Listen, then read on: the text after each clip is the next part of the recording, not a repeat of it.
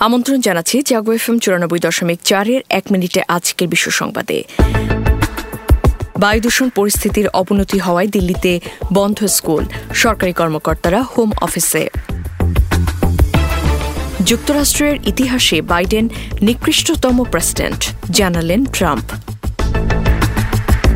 পাকিস্তানের সাবেক প্রধানমন্ত্রী ইমরান খানের উপর হামলার ঘটনায় নিন্দা জানিয়েছে যুক্তরাষ্ট্র। রাজনীতিতে সহিংসতার কোনো স্থান নেই, পররাষ্ট্রমন্ত্রী অ্যান্টনি ব্লিংকেন।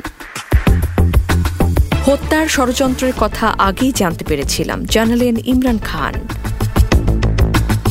সৌদিতে হামলার পরিকল্পনার খবর ভিত্তিহীন দাবি ইরানের।